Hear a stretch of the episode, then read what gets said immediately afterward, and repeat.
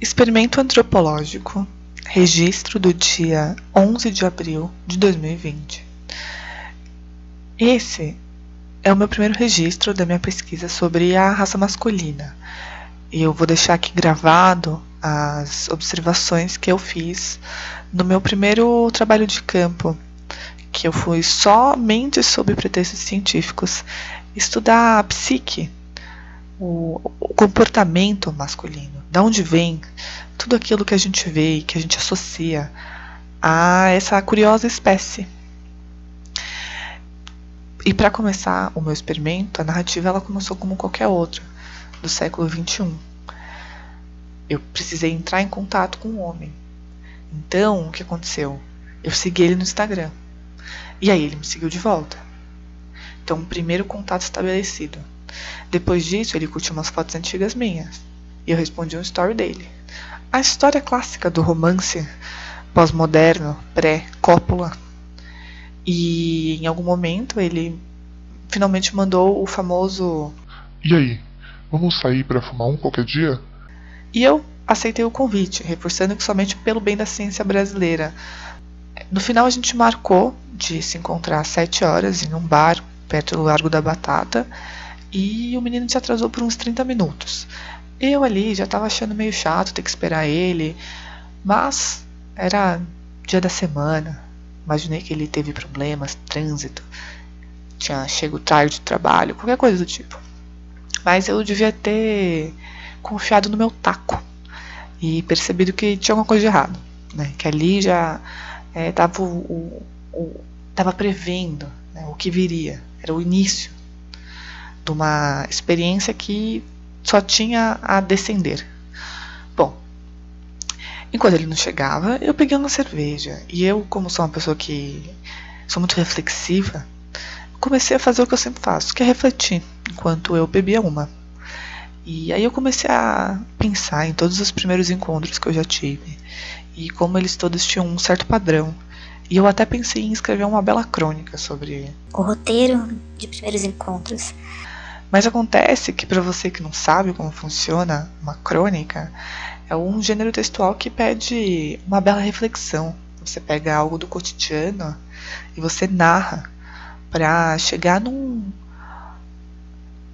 ponto bonito sobre a vida, ou um ponto triste, mas uma coisa que mobiliza aquela pessoa que está lendo de alguma forma, os sentimentos dela.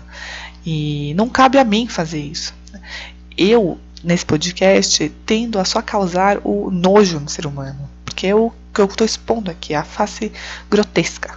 Então não cabia uma crônica, né? Eu não vou aqui falar para você de como funciona sempre, né? Você vai para um bar, depois de marcado sai com a pessoa, e a pessoa chega, e aí se a cadeira tá na sua frente, assim, da mesa, a pessoa vem, tira a cadeira e coloca do seu lado, então vocês começam a conversa, e você começa a descobrir onde que ele estudou no ensino médio, coisas sobre a família dele, o que ele quer da vida, e vocês vão bebendo um litrão atrás do outro, e eventualmente alguém vai no banheiro, e quando volta já percebe que tá mais pra lá do que pra cá. Em algum momento, entre o segundo e o terceiro litrão, as pernas se encostam, ou as mãos se encostam, e de repente a mão dele tá no seu joelho, e até o momento que a conversa cessa, e por acaso os seus olhos se encontram algumas vezes, e quando um dos dois tem a coragem de não desviar, o beijo vem. Mas não é disso que eu vou falar, não, porque isso é um date convencional, ninguém quer saber disso. As pessoas querem saber de uma história boa, de uma história engraçada. Então não cabe a mim narrar essa história, cabe a mim narrar o que acontece de verdade quando você se expõe dessa maneira, com homens que de beleza mediana e intelecto duvidável. Ele não chega e age de forma romântica. Muito pelo contrário. Aquele homem lá do começo, ele chegou e 5 minutos depois que ele sentou na mesa, ele começou a contar dos poemas que ele escrevia. E começou a recitar, gritando, um deles. Que era mais ou menos assim, eu vou parafrasear. Eu enfiei o dedo numa espinha. Eu enfiei o dedo numa espinha inflamada. Eu enfiei o dedo numa espinha inflamada e lambi. Eu lambi o dedo que enfiei numa espinha inflamada. Bom, seria assim que eu ia começar esse podcast se uma pandemia não tivesse surgido no mundo. Guess what, bitch? Próxima estação. Next station. Coronavirus!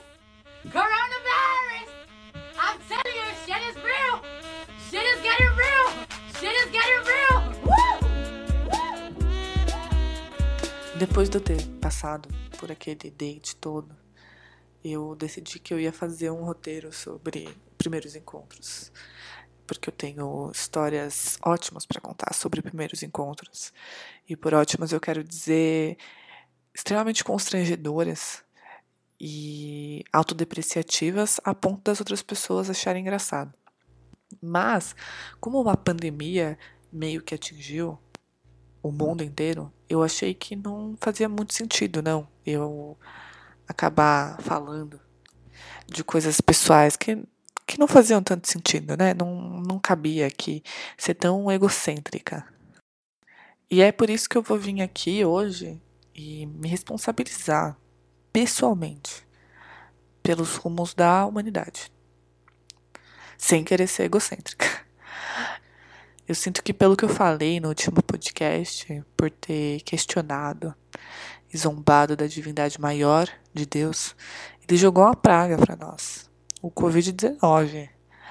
Era pra ser uma piada no último podcast, eu realmente, né, não foi minha intenção jogar uma praga na humanidade, então eu peço desculpas, ainda que seja tarde demais para isso. E para você que não tá entendendo e não assistiu o último episódio, quer dizer, assistiu não, viu? Ouviu não? Viu não? Escutou o último episódio? Eu vou te dar um spoiler. Estraguei os planos de Deus. Eu previ o apocalipse. Muita gente, inclusive, veio me questionar. Muita gente, dois amigos. Falando. Ah, MC Lara, eu não entendi o final do seu episódio. Em algum momento eu me perdi e não me contei mais. E então eu venho aqui me esclarecer. Porque, na verdade, naquele momento... sabe aquela história de que nenhum ser humano pode ver Deus porque senão a pessoa entra em combustão espontânea? É exatamente a mesma coisa. Aquele episódio, o conhecimento que estava naquele episódio não cabia a vocês, meros mortais ainda. Então vocês não entenderam. Como eu disse inicialmente, eu percebi o erro na Matrix. O peão que gira no sonho, dentro do sonho da Inception. Eu recebi uma mensagem do 7º cavaleiro do Apocalipse, e agora a gente tem isso mesmo, uma pandemia mundial. Só que como boa militante de rede social que eu sou, eu não vou aqui só reclamar, eu não vou aqui apresentar 1 milhão de problemas. Eu vou apresentar a solução. A mão que bate é a mesma mão que afaga, e eu bato e afago, como diz o ditado. Isso porque, modéstia à parte... Eu vou vir por meio desse podcast, tal qual Daniel foi enviado por Nabucodonosor, acalmar os sonhos agitados da população do mundo e trazer respostas. Isso mesmo, o que a gente procura, né? As respostas para os enigmas da humanidade. Eu comentei no último episódio sobre a aparição do anjo Gabriel, para mim, logo após que o apocalipse começou durante a minha viagem do Ano Novo. Para quem não lembra... Eu explico, né? Eu vivi um momento distópico junto com algumas amigas, um conto do Cortázar, só que na vida real. Quando teve um acidente na serra, quando eu estava indo para o Rio de Janeiro, e eu e minhas amigas ficamos paradas por umas 5 horas no trânsito, e todo um novo pacto social robesiano teve que ressurgir, para as pessoas não voltarem ao estado de natureza primitivo, que ficar parado no trânsito nos leva, né? A questão... é que em algum momento as coisas começaram a andar, mas como Deus, como eu disse, a mesma mão que afaga é a mão que bate, quando o trânsito começou a andar, o carro deu pau. E um jovem muito bonito, cujo nome era Gabriel, veio nos ajudar. Mas eu, que sou muito perspicaz, né, aquela, quando a tua lupa fala, né, só pessoas inteligentes entenderiam aquele momento. E eu entendi. Eu percebi que aquele jovem Gabriel era mais do que um homem. Era uma divindade. E nada relacionado com o quão bonito ele era. Eu senti o chamado de Deus mesmo. Você só entende o chamado de Deus quando ele chama. Então, se você não entende, você tem que simplesmente aceitar a sua condição de mortal e levar a vida com o que eu tô falando, como se fosse uma verdade absoluta. E eu, MC Lara, naquele momento, descobri exatamente isso, que eu sou a nova profeta de Deus. Mais especificamente, uma versão moderna, feminina e promíscua de Daniel, a quem Gabriel veio, no Antigo Testamento, passar as palavras do Espírito Santo. Para você que não sabe, eu explico, porque eu fiz catequese e eu trabalho num colégio religioso, então eu tenho que saber disso. Daniel é aquele maluco da Bíblia que interpretava sonhos. Ele ficou famoso na época porque todos os profetas estavam fazendo cagada, entendendo os sonhos do rei, tudo errado, mas Daniel não, ele tinha sabedoria, que nem eu. Inclusive, por isso que ele passou por diversas provações, como a famosa Cova dos Leões.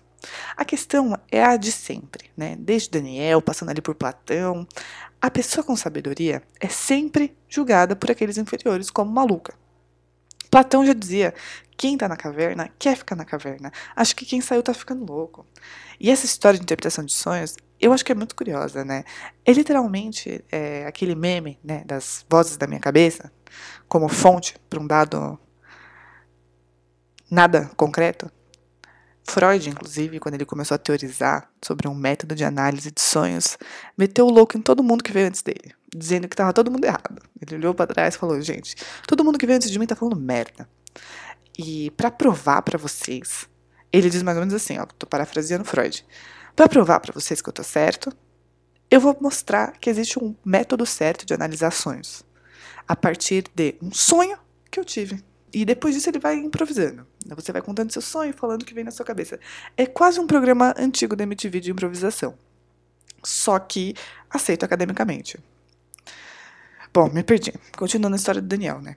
E Gabs, o anjo, que chegou para contar para o Daniel que faltavam 70 semanas para Jesus Cristo vir e salvar a humanidade de todos os pecados. Honestamente, eu sempre achei isso um pouco de um furo no roteiro da Bíblia. Porque como que alguém morrendo zeraria os pecados da humanidade? Um homem que não pecou é o que dá um reset em tudo? Não seria mais fácil literalmente dar um reset em tudo sem que você matar o seu próprio filho? Eu, modesta parte, acho que foi um plano de última hora e que Deus estava meio puto na hora e aí ele foi improvisando. Que nem Freud.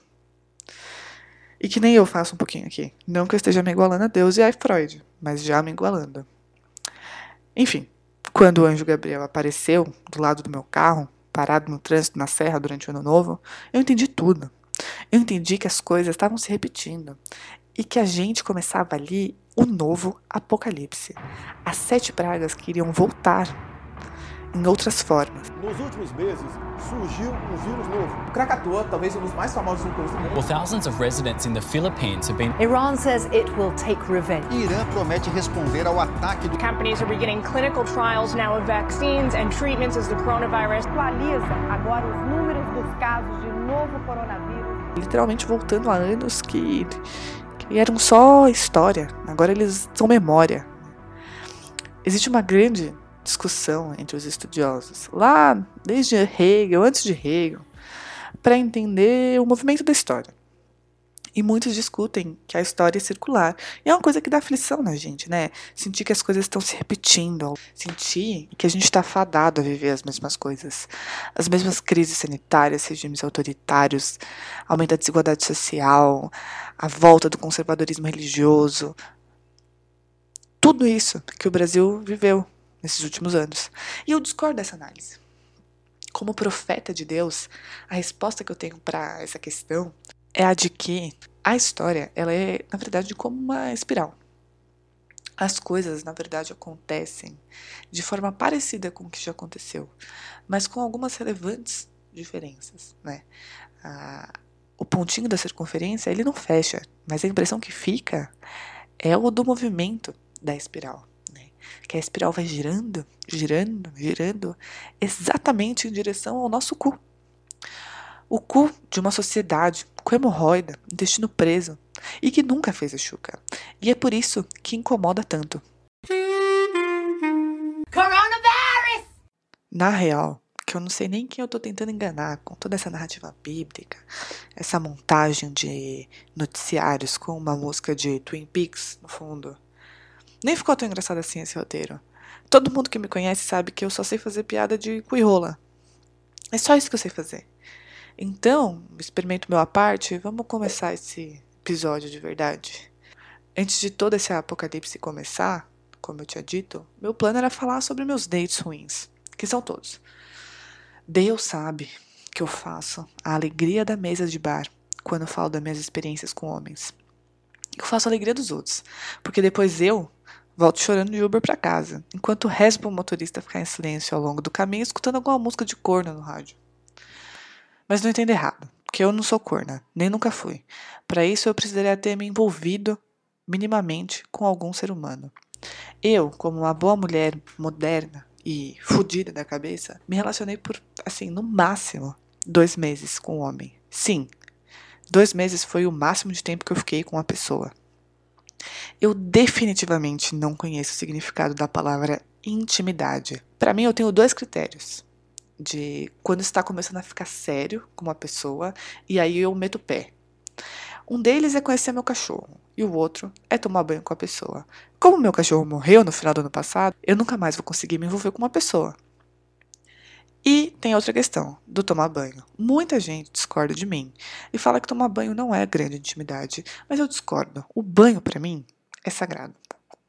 É o meu momento de me limpar completamente sozinha, literalmente e metaforicamente, de toda a asquerosidade que eu vivo quando eu copulo com alguém. E bom, a história que foi com esses 2 homens é mais ou menos assim. Para um deles, eu dei a minha primeira declaração de amor. A gente estava muito bêbado numa festa, no camarote, só tinha eu e ele no camarote por algum motivo. E eu falei que eu gostava tanto, mas tanto dele, que eu deixava ele comer meu cu. No final ele não quis, mas foi para mim já um grande avanço. E o meu momento de grande intimidade com esses 2 homens, que foi no banho, foi extremamente traumático, as 2 vezes. Um deles ficou falando de como era difícil ter que tirar o cabelo que escorria pro cu dele depois de passar condicionador. Então, eu nunca mais consegui ficar com um homem de cabelo comprido. E também porque eles parecem um pouco Jesus Cristo, o que me incomoda. Mas tudo bem. E o outro perguntou descaradamente se ele podia mijar no box, e eu não sabia muito bem o que responder, então ele fez xixi no meu pé. Enfim, foram momentos extremamente traumáticos, e é exatamente o momento em que você conhece a pessoa de verdade. Você sente até a temperatura do xixi dela. E é por isso que eu tenho trauma disso. Apesar da minha terapeuta falar que é por outros motivos. Mas não cabe a mim falar disso aqui. A questão é que com essa epidemia tudo mudou. Eu ando assistindo muito filme em francês. E eu só sonho com homens. Eu sinto tesão em todos os personagens de TV e filme que eu vejo. Eu cheguei num ponto em que eu decidi que a situação... Eu olhei e falei, não... Tá preocupante. Eu tava assistindo Carandiru. É, Carandiru, sabe? Aquele filme que foi baseado na história do livro do Dr. Drauzio Varela sobre o massacre naquela penitenciária no interior de São Paulo. E no filme, o Wagner Moura, ele encarna o personagem de um nóia que me deixou subindo pelas paredes. Juntando isso com os filmes franceses, eu acordo todo dia com uma vontade de viver um grande amor. Sabe, um amor desses de cinema? Você se pega pensando em viver um filme, conhecer alguém na faculdade, um homem que fala até demais sobre Foucault e tem um cabelo muito oleoso. E vocês se aproximam por redes sociais, ficam por acaso algumas vezes em encontros cinematograficamente inesperados, até o ápice de um beijo apaixonado na chuva. Mas isso tudo é ilusão. Porque os encontros inesperados não eram tão inesperados assim, visto a quantidade de amigos em comum que vocês tinham, e o beijo na chuva, na verdade, só parecia romântico pela quantidade de corote e catuaba que vocês tinham ingerido no dia. Mas é bom sonhar, e é isso que o distanciamento social faz, né? Você fica longe da vida real e começa a criar relações imaginárias nas suas lembranças, seja com Wagner Moura, nóia, ou com o menino da faculdade, e aí você fica bêbada, grava podcasts... E começa a flertar com cada pessoa que posta um story no Instagram. Mas tudo bem, gente. Vamos ficar sonhando mesmo, enquanto a quarentena não acaba. Talvez, quando ela acabar, eu provavelmente não vou viver um amor desses de cinema, como diria Vanessa da Mata. Quem sabe eu não tenho outra história para contar sobre um homem que recita poemas sobre lamber espinha e depois pede para transar comigo enquanto eu faço um role-playing de professora dele. E eu aceito. Now the world don't...